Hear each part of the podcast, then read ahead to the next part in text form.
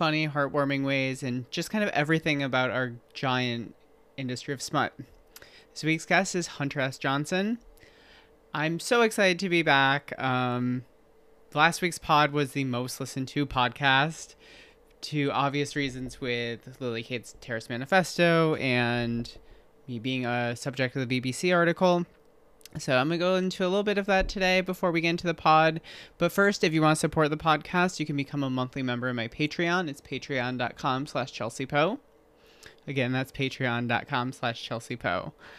Um, last week was really unreal. It was really, really intense. I did not expect this to blow up into a global story and to be interviewed and having journalists listening to this podcast pulling quotes. So it's been a very interesting week. I really truly believe that Lily Kate has been mostly held accountable. I think being completely deplatformed is a really good way for people to hold people accountable and with them retracting their statements. Um, I'm assuming there might be legal consequences going on that we're not aware of, but it seems like there was legitimate consequences, and the BBC removed them from at least the English version. And I truly feel like things are moving in a right direction on holding them accountable. Um, I would love for my interview with Caroline Lowbridge to be released. Um, I hold no real ill will to her.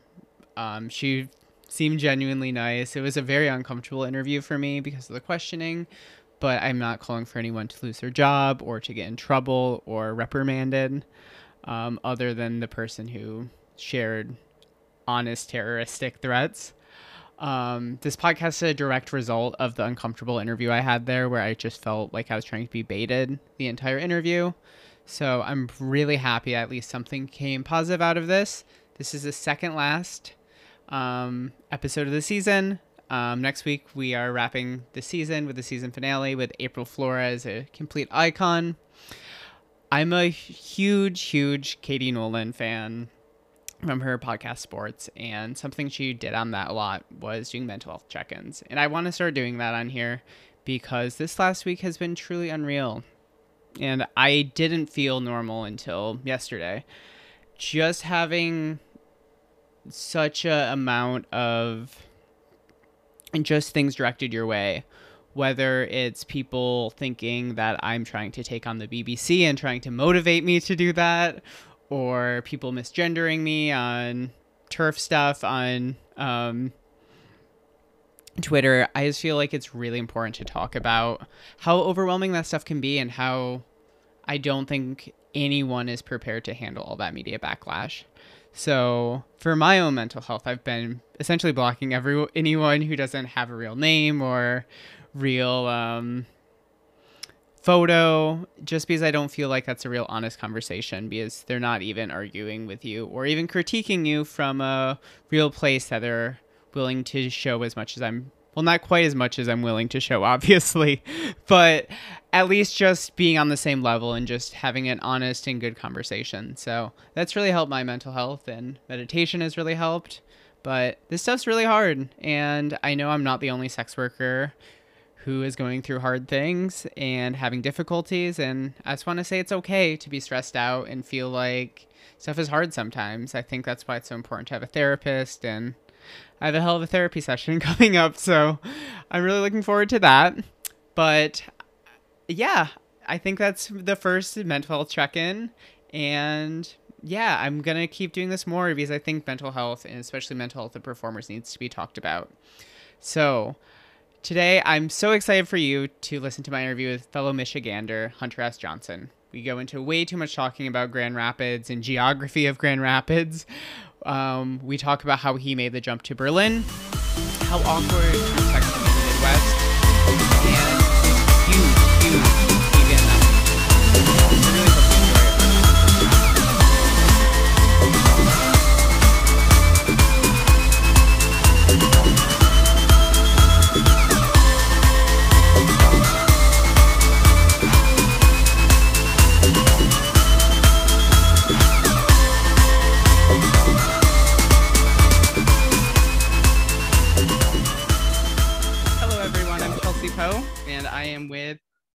Hunter S. Johnson today. We have known of each other for an extremely long time. I've known of you since I literally was camming on the west side of Grand Rapids. And Same, same. Wait. Camping on the west side of Grand Rapids. wait, were you Yeah, actually no. on the west side? Okay, well, I mean, what is uh, Division Street? Is that west side? Because I do not remember my Grand Rapids Uh, anymore. No, the west side is like, do you know where like the YMCA and Big Boy is? Yes, yes, yes. That's the west side. Anything on that side of the river, like until you get to almost like Standale or Allendale. Well, first off, are you from Grand Rapids or Holland? I was born.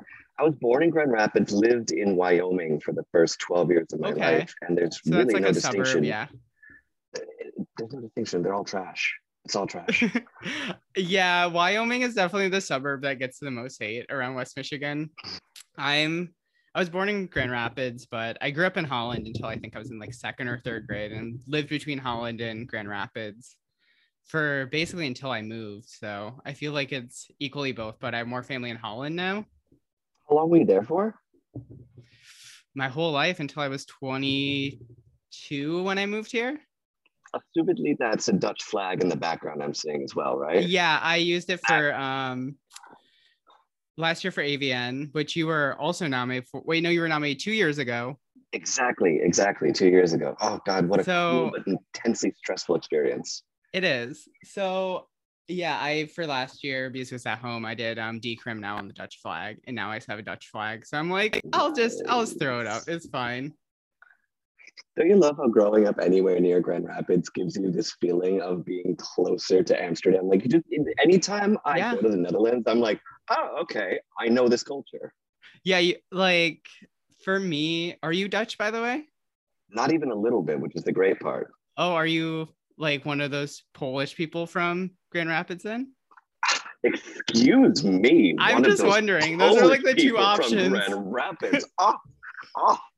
I'm actually wildly enough. So, like, my fa- my mom's side of the family is completely from Kansas. Like, I mean, for generations. My dad's Mm. side is more from like mid Michigan, but um, going back from both sides, it's, it's like it's all Czech and German. Like, I mean, Oh, stupidly, okay. stupidly German. We have family from Berlin.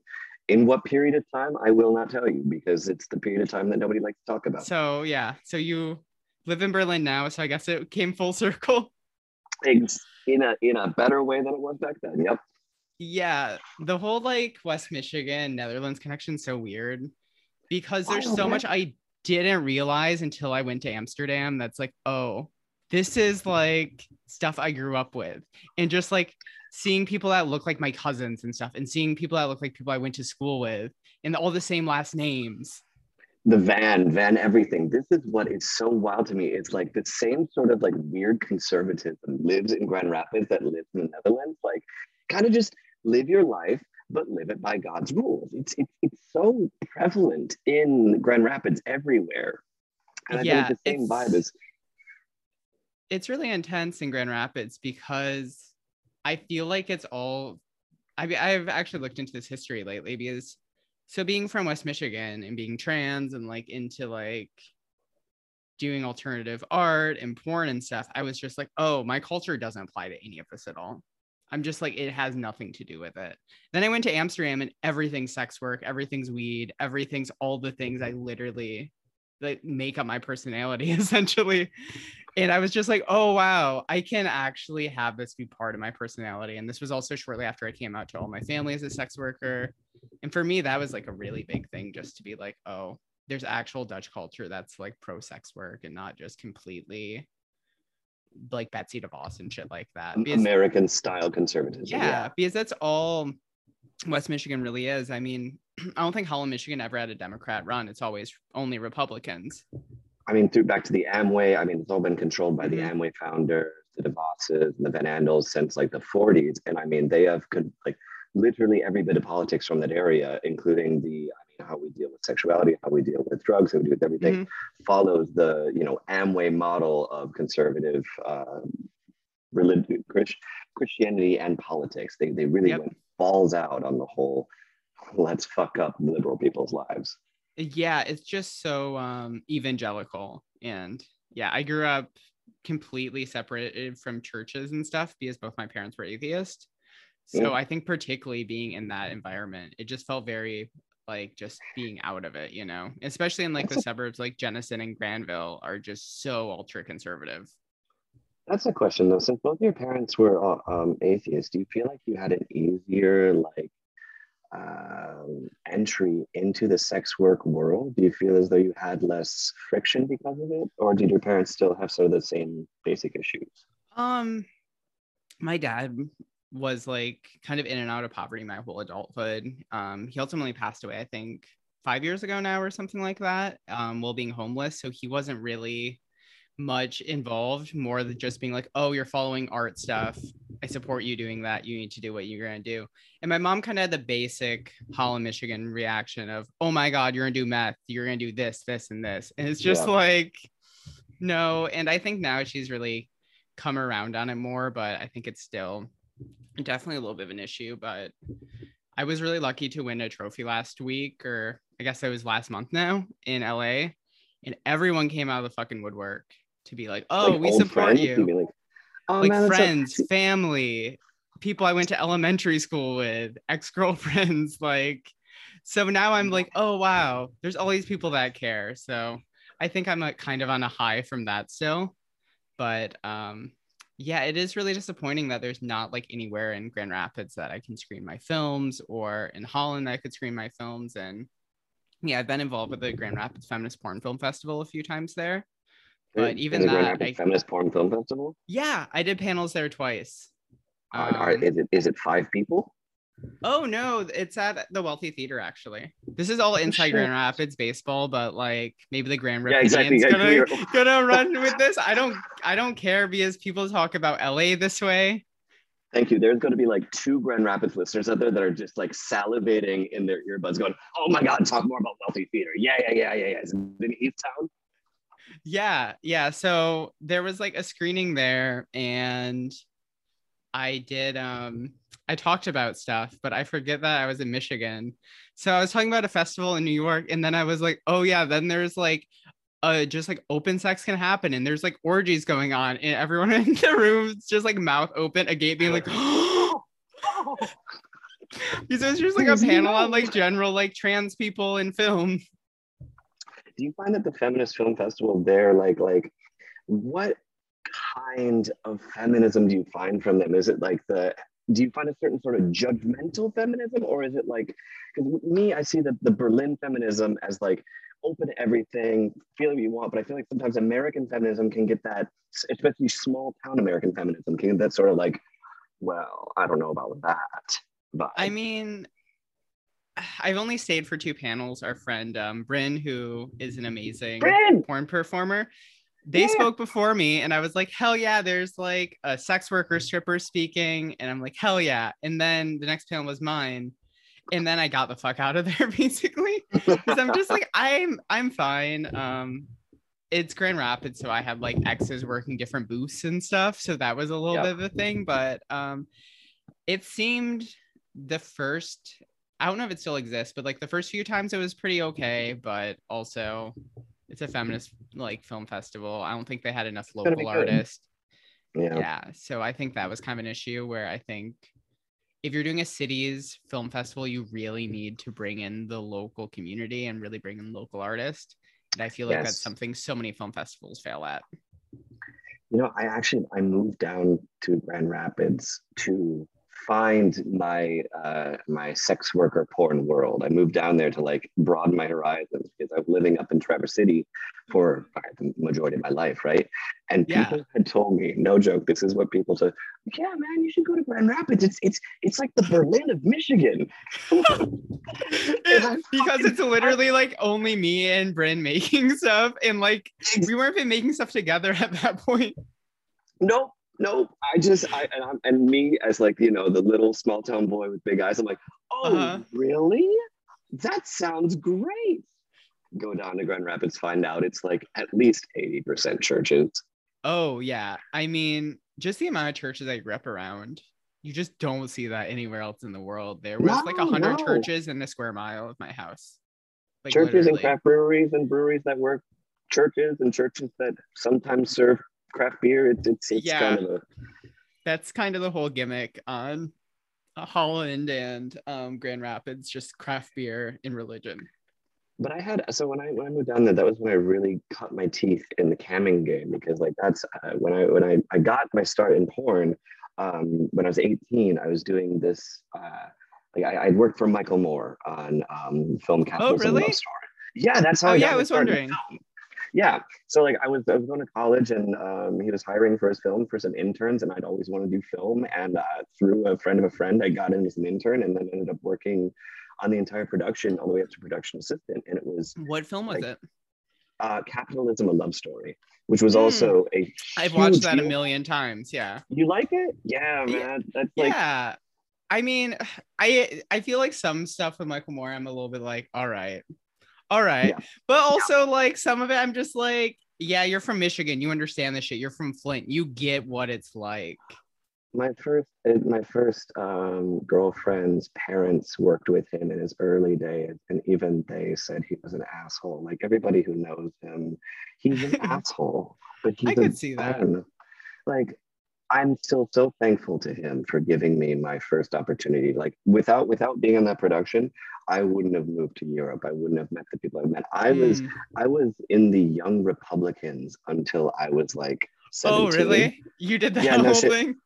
Well, I was homeschooled for a good four years. Oh, yeah, so I come from like deep Baptist, you know, hardcore Christian upbringing, um, very, very, very like conservative Republican parenting, family life, and, and like get, getting to work on that, getting to work with all these like new people, like being 18, first going to college, and then finally starting to meet all these people with completely different ways of thinking. It was it was it was opening so many doors for me. You know what I mean? Like that was just so freeing. So yeah, did you yeah. go to school in Grand Rapids or did you go to another place in Michigan? I ended up after I ended up doing two years at Grand Valley. One year I did up in Traverse City, and then the other year I did um, over the internet while I was here in Berlin. So and then Oh. after that, I decided, why the fuck am I wasting my money on this?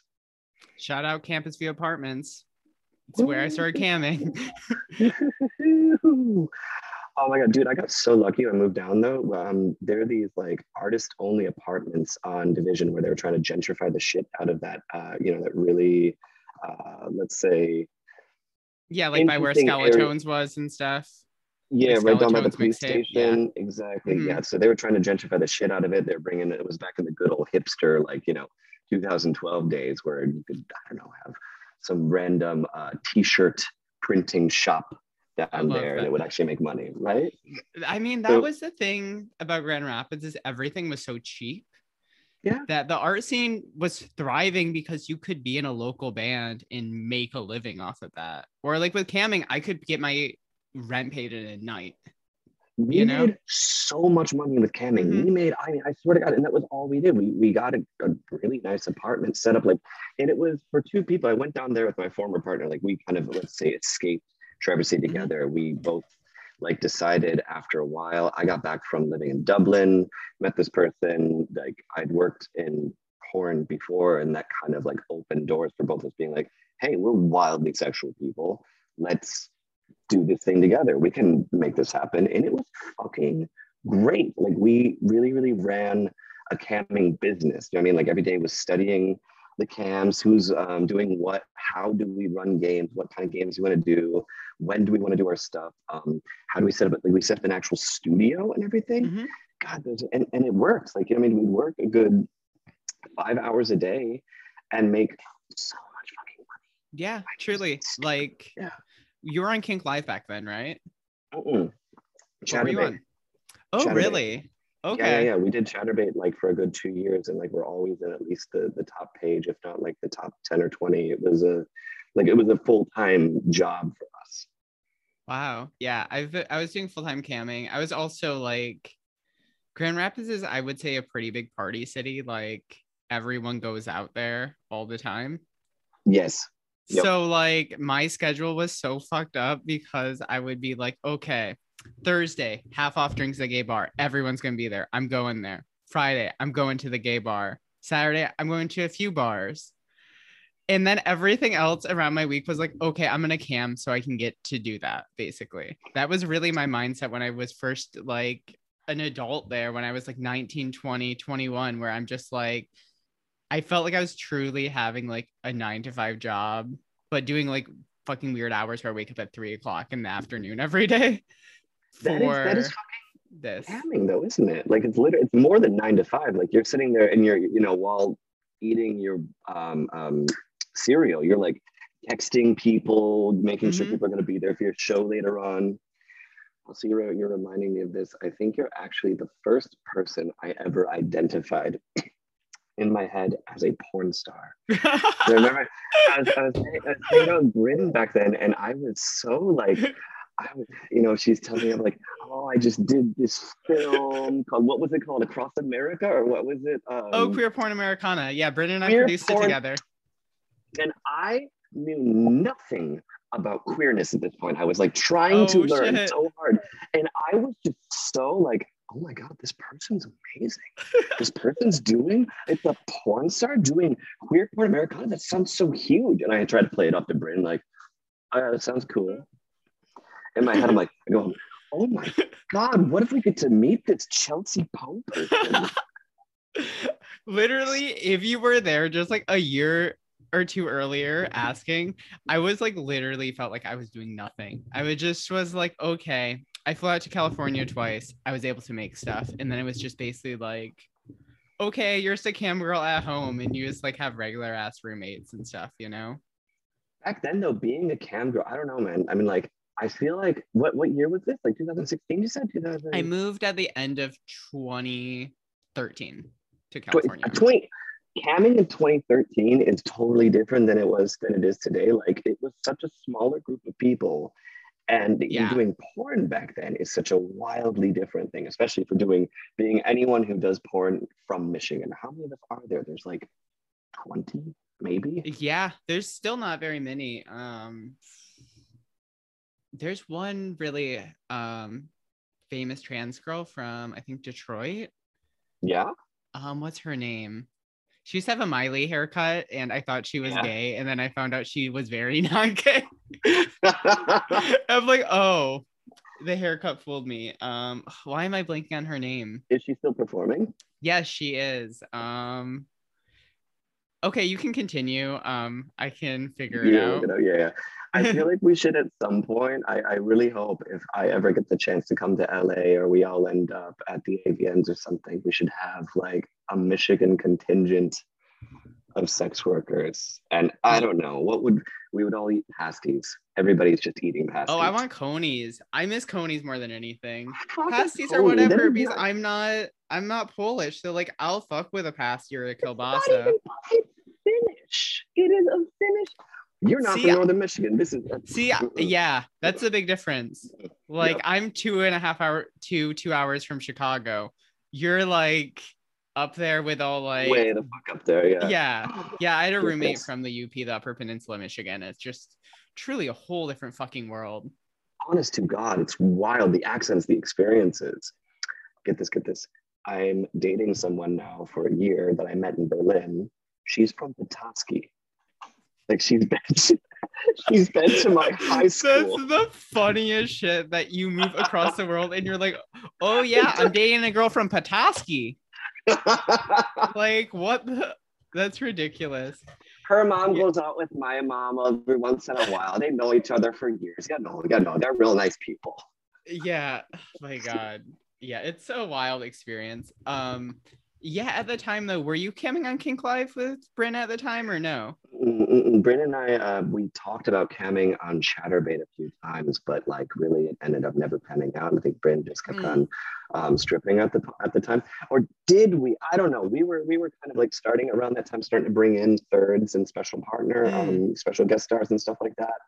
But something with it never worked out. I think she had her own thing going on with the Kink Live. Yeah. Yeah, I was on Kink Live at the time, and just because the price of living was so low that I literally paid for enough money to come out here after like two months of camming. No shit. Okay, how much does it cost? Like when you let's I want to talk about that for a second because I'm super interested in like the in the entire concept of moving out to California for porn, right? Yes. Like, how much did it cost you to get out there to start with, like just for startup living everything? I well, I probably only two grand, honestly. So I No at the time my rent was five fifty, so I paid that and the deposit, so it was like eleven hundred. I guess I paid for my ticket and my cat's ticket, so that was probably another four hundred. And then I Yeah. literally just moved out here with two suitcases, and Yep, makes sense. I was like, my goal of moving out here, I'm like, maybe it'll work out six months. I can just move back home. This whole thing that it all worked out is kind of What, did, what was the to be moment where it honest. figured out that like you figured out it, it had worked out for you? You know what I mean? Like, was there was there a bit of doubt or did it flow perfectly? Uh, yeah, I mean, there definitely was because I moved out here because I was doing Kink Live. And then I was like, oh, I'm a BDSM performer. I'm a submissive. And kink.com's like, oh, if you come out here, you can get more work. You can do all this. fuck yeah. So you can see where this is going, right? Yep. Yep. So kink.com, then when I come out here, they're like, oh, you're a Dom and a top, right? And I'm like, no. And they're like, oh, we can't work with you then. Wait, so I was like, what the fuck? But at the same time, um, I was becoming closer with like Courtney um, at Trouble Films and stuff. And they're like, oh, do you want to like try to make this narrative movie together? Fucking Mystic. And I did it. And that was everything ever since has kind of just be. been So that was kind of like the, the the moment for you was meeting Courtney and continuing on with that stuff.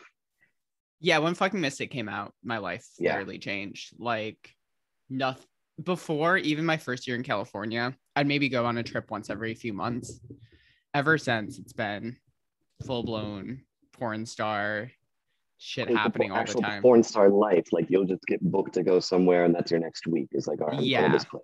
yeah that literally started happening I like the week after or um like, i think it is stressful i think it's definitely wound down now that there's less studio work Mm. but i just want to produce shit with like you get it you're from grand rapids so it's like there's this whole punk ethic of like oh yeah just get your friends have them come over we'll make some art and then we'll like you know play a show or release this thing. So that's kind of always been my whole ethic with making porn you know? Do you kind of have that same vibe this is where I'd like to get, but I, I don't know, something's holding me back because like I, I have this thing of I'm I'm working on my second X Confessions film right now. We're gonna be Mm. shooting on December 11th, and like um when I moved to Berlin, I moved to Berlin with a specific intention of building connections in the porn scene and starting to make the porn that I want to see, like this more artistic. Back then, I didn't think of it as anything ethically inclined. Now I've kind Mhm. of found that I, I have a little bit more well, I found that I had a little bit more reason now that I'm actually wanting to eventually start a website. I'm finding that the ethics become less important. The money becomes more important because that's what happens when you have to work under capitalism. You need to think about the money. But- yeah I'm, I'm working on my second one now, and I keep on. I've written so many scripts and I have so many ideas for like little 200 euro films that I could produce. I have all of like I have an entire studio's worth of equipment, and then when I go to do it, I just I flake at the last minute. I go, oh no, it's fine. I'm I, I should I should sit on the couch. I, I, you're right. I used to be this way. I used to be like, let's go shoot something and a couple of friends. Now I, I feel like I just need to re overcome that that indie hump. Do you know what I mean? Just that yeah call up some friends, have them fuck on the couch, get out my uh get out my steady cam and practice with it vibe. Yeah, I mean, that's all you kind of have to do. I mean, like the whole thing that brings me back to porn, it's not like, oh, I get to live out my fantasies, all that shit, making a living. It's not really that. It's just like that creative feeling is what I really care about. That you can just like get in a room and then leave with like a piece of film or art or whatever. It's like the same as being in a band. When I I played in a bunch of bands growing up, like different hardcore and shit. And like that's the thing that I missed from being in bands for a while when I got out of that. And I feel like in porn, I definitely have the same feeling now where it's just like you just know you created a thing with four other people or three other people. And the positive feedback that you get from it, I really appreciate that. In porn, if if I would have tried to do like movie making proper, I would be still a production assistant with absolutely zero names mm. to my or to my name. In porn, I can just go and do shit and get positive feedback, like actual Yep. critical acclaim, and people telling me that's either good or bad. Because Yeah. in porn, you can just rise up to whatever level you want to so quickly. Yeah, I think you can. I think the only hard thing about porn is it's like a lot of other entertainment industries. There's a million people trying to also do that. I think so. Oh, definitely. I mean, I think That's particularly yeah. with being a trans woman, like there were like a fucking thousand girls who started at the same time as me, and now there's like four left. You know, this is an experience I have zero. Well, this is a, a part of uh, the porn industry that I have zero experience with because, like, I'm only used to the European Berlin scene, which I think you have a little bit of an idea of, but here Mm-hmm. Yeah. it's so small. Like, we It haven't is. grown as a group in Berlin, like the porn scene here, more than two people in the past like three or four years. Like, we are begging for more people to join our little group. I assume over the LA scene is completely different. Well, I'm not in LA. I'm in SF. Well- As okay, yeah, even Yeah. better. Yeah, I think the Berlin porn scene really mirrors what SF used to be, maybe like 10 years ago, something like that, when there was just the start of companies like Crash Pad and Trouble Films and stuff, and it was still so small and localized. I just don't know what the Berlin porn scene is going to become because I don't know how much of the pandemic has gotten rid of all the accessible like housing and stuff because I know the rents have gone up a lot in Berlin since and I just don't know if there's going to be like that push that people feel like they can go there and you know continue to be a porn star and live cheaply. I think that'll always be a certain bit of a thing here because Berlin is the type of city, I think a lot like San Fran, that like it has a certain call. It has a certain people know it as a sexual city. I Mhm. mean, that's why Yeah. I ended up here because I knew it as a sexual city. You always have people who, even if they don't come here for porn, they meet people who are in porn. And Yeah. those people give them a positive experience of, of it, which opens them up to doing it. So you have more people like switching careers and just being interested in maybe even doing it as a sideline job. Like, oh, I'm, I'm sure I'll join this thing. I'm sure I'll play in your porn. I think the biggest thing about porn in Berlin that's so different is that there's people doing it just for the art. And that doesn't Yeah. really happen in the United States. And the United States is so capital driven. Capital driven, and also um, the morals of it mean that if you're going to do it, you can't. You need to go in whole hog because it's not Yeah. worth it without the capital because you will be socially excluded for doing it. Mhm. Whereas Yeah, I- here, like I told uh, my my main my daytime job that I do to like work on my visa, I told my bosses in my first interview that I do porn. They're like, okay, cool. We got a guy who works in a rock band, so we got a rock star. Now we got a porn star.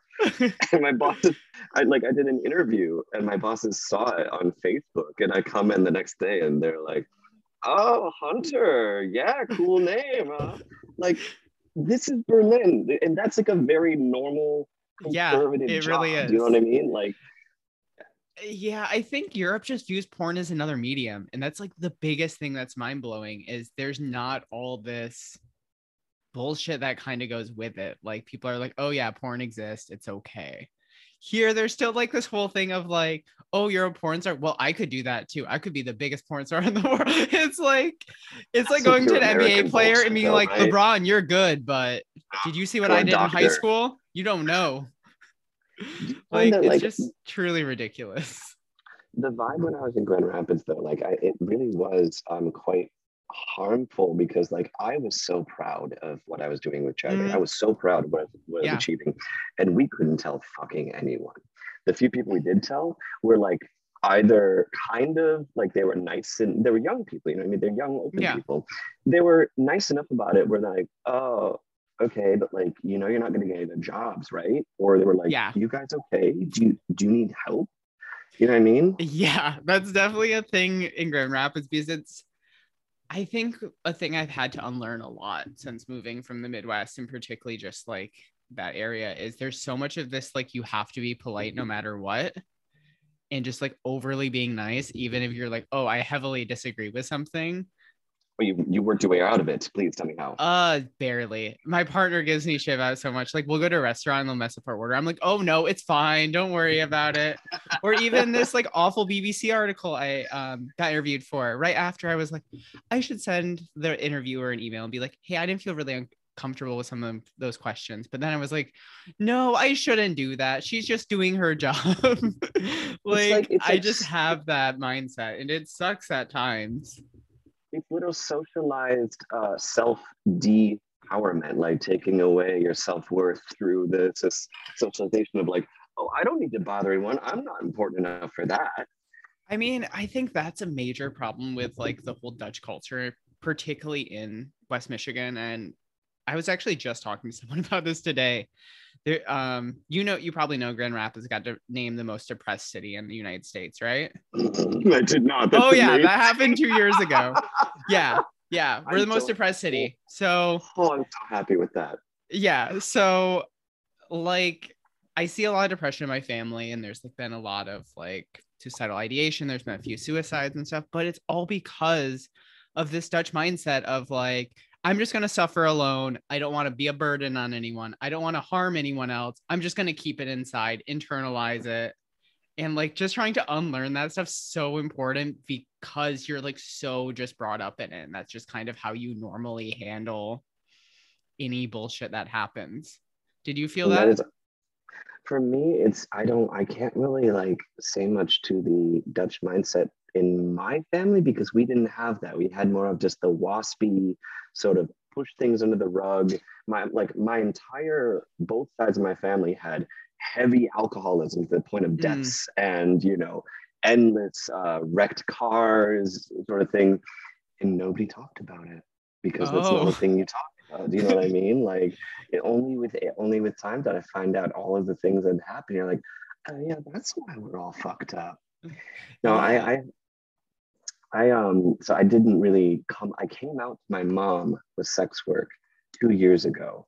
My mom's been divorced from my dad for a long time. We got, we've kind of had our reckoning since childhood because she was a terrible mother Mhm. growing as a child, but has turned into an okay like adult mother. If that makes sense. Mhm.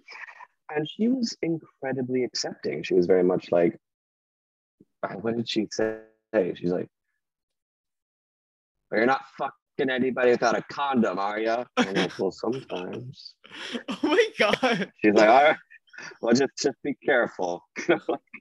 Yeah, Like, I feel like my family would di- would never be that bold. They would just be like, "Oh, I don't know about No. that. We don't do that in Holland." Like literally, that's just like, That's "Oh, I don't know what people in Holland would think about that." You're literally uh, like when you say that, oh, I don't know about that. I'm picturing some guy that I would tell that to in a bar, right? Like, let's say I'm getting Yeah. drunk with someone, and I say, and they're like, well, what do you do? Oh, well, I do porn. Oh, well, I don't know about all that. Like that is Yeah. so typical Holland answer Yeah. to anything like that. Yep, Oh hundred percent. It's not have trying to be overly judgmental, just but being like, "Oh, wow." I have the absolute best story for you. You're gonna love this, yeah, right? I'm, Okay, I'm all so- about it. In Grand Rapids, I was working at this place, and me and Mm-hmm. What my place? girlfriend back Can then. you can you uh, name drop? nah, it's not worth it. It was a it was some brewery or another. Um, I was working at some brewery. Oh, brewery. the one brewery, of course. Oh, right, you know that brewery. yeah, yeah, yeah, yeah. The one brewery in Grand Rapids. I love this. So like when Chelsea came to visit me once in Mhm. Berlin, we were hanging out at my place. And I just like I was talking to I think it was you and Courtney. I Yeah. yeah, I work at a work at a brewery. and Chelsea just like we you you'd been so polite. You're like, "Mhm, mhm." I go, I work at a brewery, and you go, on the fucking course, and just scream it out, and everybody looks at you. You're like, he's from Grand Rapids. Of course, he's working at a brewery. It's like the still- only job there. I still tell people about that. I'm like, yeah, the only other person from Grand Rapids figured it out. My Anyway. parents own a bar there. Like everyone Oh, does. Oh, yeah, in nice. Holland. Yeah. Okay, so we're out. I, we're out at uh, um, this bar, and I'd Mm-hmm. invited two of my male coworkers. One of whom, both of whom were born in Grand Rapids. One of whom was banned something something. So they were both hard Dutch. I mean, very hard Dutch. And we're all getting drunk, and my girlfriend starts like texting. She's like, "They're really hot," and I'm like, "Yeah." She's like, "I'd love to fuck all three of you," and I'm like, "Okay." So That's so bold in Grand Rapids Oh. terms. Like uh, if a threesome happens, it's thought of as like the craziest thing. So we're, we're drinking, and me and her are texting. She, I'm like, well, how do you want to introduce this? I'm all about it. I'm like, fuck yeah. She's like, I don't know. Let's do this. let's do this." And she does it in like the, the best way possible. She just goes, so guys, can I suck all your cocks? and like, we've been, you know, like there've been flirty vibes all through the night. So like, they kind of look at each other and they're like, yeah, I don't, uh, I mean, yeah, sure, I guess. I mean, like they are two of the most masculine like very, very, they're very nice, but very masculine people. so we we all go back to our apartment. We're chatting normally on the way back, and like you know, we're kind of joke flirting about it. We get back, we have some drinks, and I and I'm the insecure. I'm like, all right, guys, well let's uh, go over there. Mind you, the apartment has no actual walls; it's just sliding panels, right? So there's no yeah. everything can be heard from everywhere.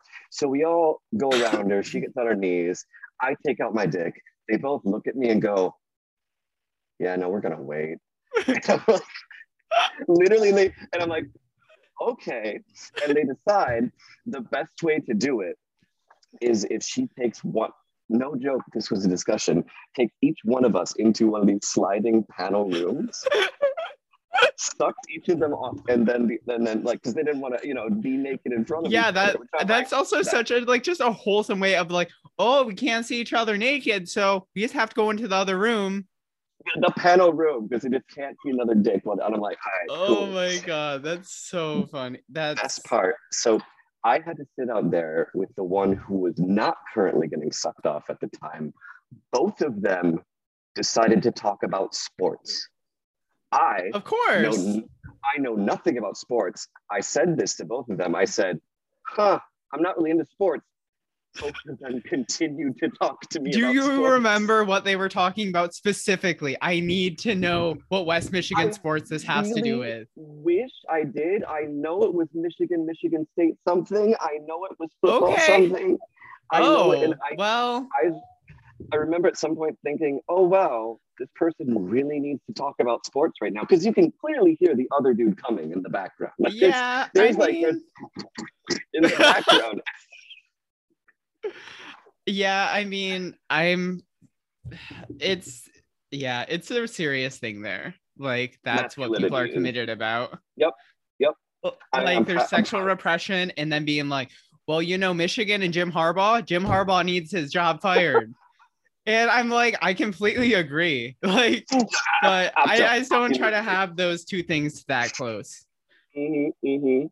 I, I, I try not to have the, the second one as much as possible. I try to stay away from sports in every way human and us because it's terrible. Don't know. Yeah, I'm one of those people who got born into the whole um, Michigan football thing, and it's Oh, no, I'm so sorry. oh, it's so bad. It's so Oh, depressing. I love it so much, but yeah, this last week was hard.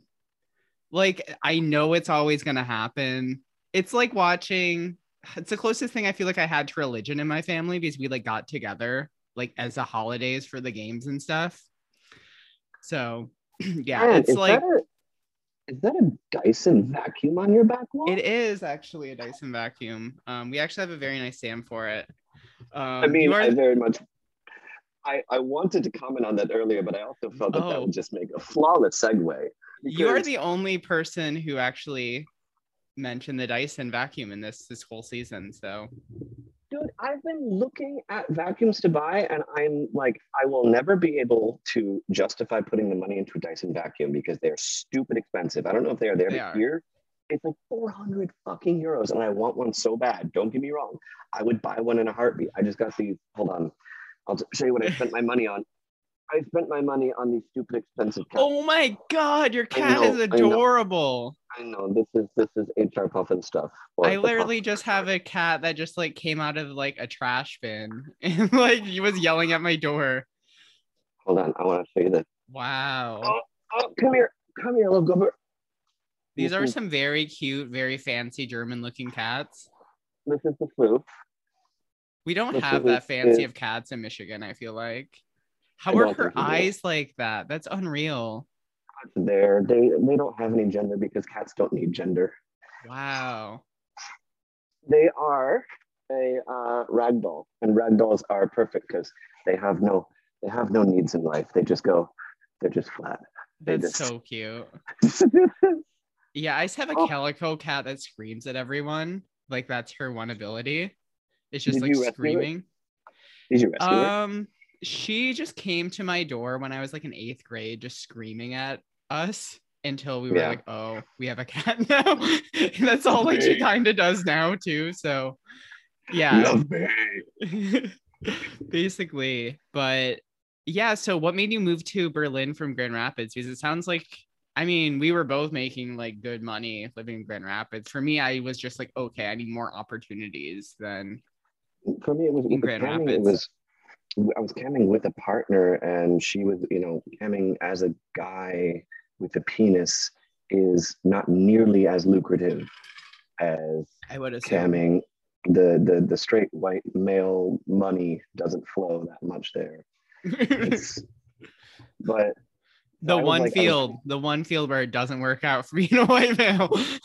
Absolutely. I have chosen the one field where all of my privileges, well, not all, of them, some of them are neutralized. But no, so I was like, I was really getting good at the production value, but also I realized that like I, I, I wasn't really doing anything on my own. I wasn't really, I was in porn, but I wasn't Mhm. doing my own thing. So I'm like, I want to go somewhere where I can really make movies, where I can, I can, I can do the things I want to do. And you know, it was around this time, I don't know about you, but I got into porn in this like incredibly gross and masculine and fucking exploitative way. I was working at a um, my first job was working at a um, sex toy store, sex toy chain in northern Michigan, and I worked for this guy who wanted to start his own uh, porn company. With he, he was forty five year old dude wanted to start a porn company with his eighteen year old girlfriend Oh my god. star. And I, as I a Yikes. Craigslist ad for this thing. And Wow. it was it was exactly as bad as you like worse worse than you think it would could could be. And I was 18, and that was my first introduction to porn. Was just like one of the ways that we would get uh, male performers, male performers, you want to call them, Yeah. is he he put up black and white printed out signs on all the sex toy uh, stores with a picture of her with the statement underneath it: "Want to fuck this? Call this number." And that's how we got male talent. It oh was my god. That the somebody- worst. it, it was where it was so bad. The one time some guy showed up, like it was he, you know, he showed up to the hotel room. The producer, who's the boyfriend, didn't tell him he's the boyfriend. So as soon as he the guy finds out he's the boyfriend, he's like nervous. And instead of like, I don't know, just trying to make the guy feel a little bit more comfortable, the guy go, the producer goes, "What is that a fucking problem? Is she not hot enough?" So oh the my god.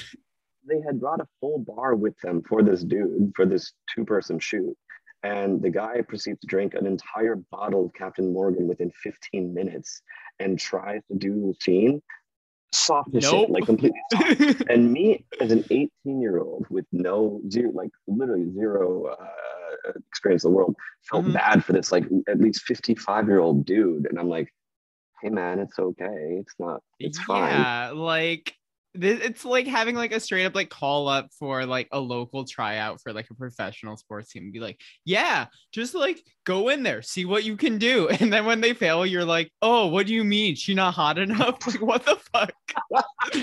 that would be like, what? You oh. can't make a basket? What the fuck's wrong with you? What you haven't practiced? Dude, get the fuck up. Everybody laugh at this guy. He's ridiculous, Right. right? So then the guy like he he somehow like jimmied his penis inside of her and we shot a god awful scene. And I was like, don't get me wrong, the scene was very well filmed. But all I remember is him like literally after drinking an entire fifth of Captain Morgan, drive like like pulling out of that hotel in his truck at like 70 miles per hour. And me just being like, yeah, this is fine. I, yep, okay, Uh, this guy's responsible. He knows what he's doing. Cause like I didn't know any fucking better. Truly, like in Michigan, everyone fucking drinks and drives. And it's a real fucking it. Issue. it. So- It's it so, much. not safe. It's so un- unfortunate when I go back and hang out with friends and like I'm like, all right, guys, who's gonna uh, sober drive? Like, no one. Yeah, right. Everyone's like, "What? What do you mean? Stop being a little bitch." It's so upsetting, honestly. Is it the same way in Cali? Like, do you guys? No, not at all. I think it's simply a Good, Grand Rapids thing because everyone's like, "Well, there's like barely any cars on the road, and like there's all these like justifications." It's like, well, there's so many breweries. How are you supposed to get in between them? Well, if they didn't want us drunk driving, they wouldn't put up so many beer places. right? I had friends that would like do drink drunk driving games at stop signs and tell me about them in bars. And like, man, I, it's it's not okay. It's just not okay. In some ways, Grand Rapids is a whole different fucking universe because there's so many people doing so much reckless stuff, and you're just like, this doesn't happen in other places or like the amount of like um people going out to drink and taking like pain pills with it and just being like oh yeah i just take some vicodin or the fucking I went back uh, for a wedding in Traverse City, and everybody is just like popping Xanax tabs. They're telling me about all this. oh yeah it's a thing I popped like five Xanax, then got really drunk, and then I woke up with all my silverware arranged nicely on my front yard, and turned out that I'd been arrested by the neighbors. Funny. It's Like- true. Like it's everywhere. Like I've had friends get arrested for Xanax and shit for fake Xanax in Grand Rapids. Like it I don't know. I left before like Coke got there, but I feel like it got really bad shortly after. I really, I didn't do. Co- I the only drugs I did in um, Grand Rapids were mushrooms that I grew myself and weed. Because like doing, I honestly doing drugs in the U.S. is just not fucking worth it. Especially in Michigan, where they have the only drug charge I've ever had was driving while while weed was legal in Michigan. Right, it was at least legal in Grand Rapids. I was at a music festival driving back up to Traverse City, got stopped by Officer Friendly in some small podunk town. He's like, "Oh, hey there, you got any weed on you?" And me thinking it's completely legal because that's what I thought. Go, Yeah. oh yeah, I've got some crumbs. Motherfucker gave me an, uh, like a uh, uh, misdemeanor for crumbs. Like the year before it was fully. I, I don't know, man. Like the the the willingness and interest the cops have in prosecuting small drug charges in Mhm. okay for example here i just found this in my in my records right when i first moved to berlin i got caught with um again me being a dumbass i got caught with one ecstasy pill because Oh yeah. cops asked they asked me coming out of a club with eyeballs like this do you have any drugs on you and i go yeah but they sent me so like you know they didn't charge me anything they just sent me this really nice paper that asks um i will either i either did this thing or I didn't. The dealer who gave me this drug is named so and so they they have like a fill-in form right? Oh wow. i know him personally. I know him from other people. I'd probably recognize him at a stop sign or like a stoplight. Um, are there any other descriptions of the dealer? Anything else you'd like to explain about this potential charge? We're not charging you. Would you just like to explain about it? We just want you to fill out a questionnaire. A questionnaire for them not charging me with drug possession. This is why I love Berlin because it's just nobody gives a shit here. Even the Yeah. cops, when I told them I have a pill, they look at me there and the, the guy's like, Did you really have to say yes?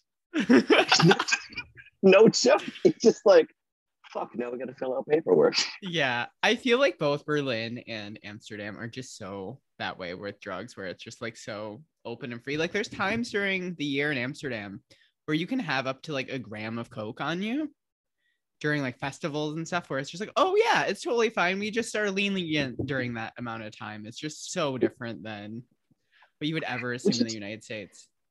You've lived in Amsterdam, right? No, I've only lived in California and Oh. Holland. Okay. I've worked a lot there first- though. Okay, you should come move to Europe for a bit. That was the plan before the pandemic. My partner um, also works I remember company this, that was based in Amsterdam, and we're like, oh, we'll move there for six months, and then obviously the pandemic um, happened. They left that company, so right, I don't know. Right, right, right. maybe eventually. But I'm really happy I got to shoot a film in Amsterdam right before the pandemic. So What was the film? It's called From Holland with Love. It actually got nominated for a Fleshbot Award. Yeah, no shit. Ah, yeah, man, that's for best scene, You- which is wild. You are always getting nominated for awards.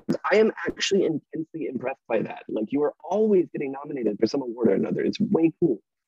it's see my problem was it not until the pandemic happened i had no work life balance so my whole issue at the time was okay i got nominated for this okay i need to work harder so i don't lose this and that was my mindset for about six years until the last two years where now i can actually enjoy the shit Right. but truly, like ever since fucking Mystic, I was just in a constant thing of okay, what's the next movie? What's the next movie? Is this gonna get nominated for this? This could be nominated for this category. Is it gonna happen? Okay, if it does, I'm just living up to expectations. If it doesn't, what the fuck am I doing wrong? What's wrong with you?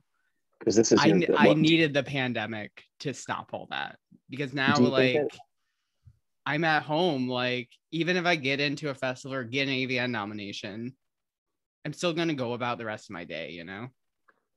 Do you think a lot of that's mental health stuff, or do you think that's like career wise stuff, like the undue pressure of I always need to be better? Or do you think it's like how the career, like this career specifically does that to you? Um, my problem was I had a lot of unresolved mental health stuff. Some of it came from this industry as well as like when I dealt with like all the TERF harassment and shit. So my issue was instead of being like, oh, I need to go to therapy, I need to get help, I need to figure out tools to manage this. I was like, I don't need that. If I just pour all back into my art, that's where I'm going to see like success and everything. So I made a lot of cool movies and stuff, but I was just really depressed and hated everything until I started like going to therapy and being like, oh, it's not just me. And yeah, I've like found out more about my family's like history and mental health and realizing I'm from the most depressed city in the country. Also been like, oh, it's not just me. So I, really, I don't I feel like porn caused it. I think I was just using it as like a coping mechanism. I, I think you're right. It's like anything that you do, any career, if you have that mindset of like, I need to be the best, I can never be good enough because I'm not good enough, therefore I need yeah. right. You're gonna find that vibe in anything eh, until you are able to break out and go, no, actually, I'm pretty fucking awesome. Yeah, that's literally what it is. And then everything I feel mm-hmm. like has been better since, and I can actually enjoy this shit. But I think you can definitely get into that mindset of just being like, oh my God, I have to live up to these expectations. Especially when I moved to the Bay. In Grand Rapids, no one gave a fuck about camming. No one gave a fuck about that. But when I moved here, all these people started treating me all different and being like, oh, you're going to do this, this, and this. And I'm just like, I just got off the plane like three weeks ago, you know? what do you mean by this, this, and this? Did they tell you as in like producers or directors are telling you you're going to be doing these things that you didn't want to do? Or is it people just assuming, making us making assumptions, that, oh, you're going to have all the success. And I had no idea about that moving here because gotcha. in Grand Rapids, there's no one camming. There's like five people I know. There's no like external pressure of being like, oh, you're gonna be a thing and you need to know what's coming. And I just no truly model, didn't. Yeah. Because yeah, you just don't have that there. But here, I moved here when it was like the peak of the SF porn scene. So I kind of right. just like walked into it. Um, a good Isn't Grand Rapids comparison I like to compare it to is La Dispute. La Dispute was not the best band at the time. They were just young and got in at the right time when there was a huge scene in Grand Rapids with bands like Victor Fix the Sun, Still Remains. That's what made them be able to become a bigger thing. And I think it's just a lot about the timing and doing the right thing at the right time.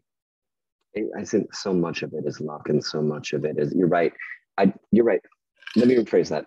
It's not luck. It's doing the right thing at the right time. You have to mm-hmm. recognize the right time and be able to do the right thing and know what will suit that moment. And that does in its in of itself take a good amount of skill.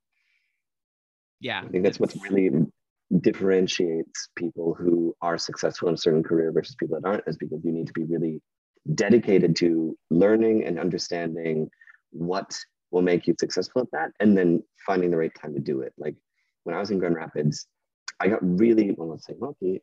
I spent the majority of my time when I wasn't camming on Tumblr or, you know, researching yeah. new porn um, directors, performers. And the first person who really, like, honestly, God, the, the person who got me on this track that I am now is probably Ashley Vex because when I was on oh, back yeah. in the perfect days of Tumblr, I like Vex was the first person I followed whose work I was like, holy shit, this is incredible. This is exactly what I want to be doing. Yeah. And that got me into this whole world that then introduced me to X Confessions back in like the early days of X Confessions. Mm-hmm. And like all, all the people that I, I work with now in Berlin, like this entire crew, mm-hmm. I was like, this is, this is what I want to be doing. And it, it, it took me finding that, realizing that that's what I want to be doing, and then taking the steps to end up in the city where that's possible. Because that, that, that's basically the entire reason I moved to Berlin. I had no idea about the party scene. I had no idea about the drug scene, anything. Mm-hmm. I was just like, this is where the people who are making the porn. Yeah, this is where porn is. yep. Yeah, just s- same th- same story, different um, city, basically, where I'm like, oh, people in SF are doing this. I don't know much about San Francisco. I don't even knew I didn't even know what the Bay Area was when I first went out here, to be honest. I'm like, somewhere out there, there is a thing. It sounds like that's a lot of your story from Berlin. And I think, particularly being from such a small town, I feel like I reached my expectations so early because my expectations were so low because you're from such a small city. Like, I'm not trying to go back to sports analogies that much, but like oh God, being from a small town. Okay, okay, yes. You, it's all these minor league sports teams. So what your like kind of view on the cap of how to be successful, it's on that. It's like, oh, we have like an AHL team, like the Griffins, and like I grew up, like wow, it would be really great to be like on a platform that large in the porn industry or something like that. Honestly. You get what I'm saying? Like being a second tier yeah. performer. And then when all this real stuff happened, I was basically like without goals for a minute, just being like, what do I do now? Like my five year goal was to get one AVN nomination. And now it's just like I got that after two. And it's just like you're really searching for what to do. That was the wildest moment for me when I got the actual like nobody, nobody in Berlin really knows the AVNs. Can yeah. you back me up? The AVNs are a big fucking deal, right? Yeah, like, it's truly it's the Olympics. It's like the Olympics of fucking porn. It's truly the whole fucking globe. You have people come in from Asia. You have co- people come in from South America. You have people all over the United States, all over Canada, all over Europe. It's Australia. It's truly global. It takes you. over all of Las Vegas for an entire week. I, I, honestly, I was, I was both really sad and really relieved that I didn't end up going when I got nominated because, like, I, it, it was holy shit, it changed my entire view of myself and everything. Because I was mm-hmm. like, I know the AVNs as this big thing, and here I am getting nominated for best feature. My film got nominated for best feature. Yeah. I'm like, wild. I really want to go and experience that at some point, but I also think that if I would have gone when at that time, I would have had a mental breakdown because going to Las Vegas alone for the first time with not much money to spend, oh dear God, I would have, I would have absolutely oh. just couldn't have handled. But that's what happens at this award show because it's other awards, they're fun and all, like, but those aren't the things that really will define your career. Winning an AVN will yeah. define your career. And there's not many so. jobs in the world that you have that you can have one night kind of change the narrative of your career. And I think there's so much pressure around that. Even if you're like, oh, well, I'm just going, I don't think I'm going to win. It's still there though. And it's still in that room and there's still people having those feelings. And it's just like, yeah, I think it's a really unique thing because as a performer, if you do win an AVN for the rest of your career, you're gonna be the AVN award winning, blah, blah, blah, blah, blah. You know? like it really is something that's see this is one thing that i would really love to experience with the california porn scene because here like you said earlier like it's berlin is a city where you have a lot of people doing it just for the art that's great and all but also mm-hmm. that means you have a lot of people who aren't are, are kind of like it's not career style you know what i mean yeah. it's people who who do sex work just not for the sense of like this is going to be my my my life it's not going to be my yeah. thing and i really want to be around a like a, a, bigger community of people who this is their life their entire life's goal and passion is producing sexual content or changing the narrative on how sex and porn are viewed like that sounds so fucking cool yeah, I think the best bet in the United States right now is probably Vegas because it's a huge content trade hub right now. So you just have thousands of performers living there constantly shooting content trade nearly every day. There's some drawbacks. There's people faking STI tests, which is really, really sketchy, Oof. obviously. Oof. But at the same time, it's getting these studios out of it and essentially just having it be performers controlling their own careers and their own content. LA is still definitely still on the studio model. There's still some content trade that happens. And then in SF, it's pretty much dead. There's maybe a handful of performers left here. Um, Really? Even before the pandemic. Yeah. Um, kind of what happened, I would say probably in like 2006, 2000, I mean, 2017. A lot of the people who are big names here are going overseas to do all this stuff. Like there was a long time where I didn't shoot in the Bay at all, where I'm like, oh, I shot a movie in Berlin, I shot a movie in Amsterdam or London or wherever. Where there's just not that much porn being made here. I think um the armory closing was a really big deal and a lot of people moved. Yeah.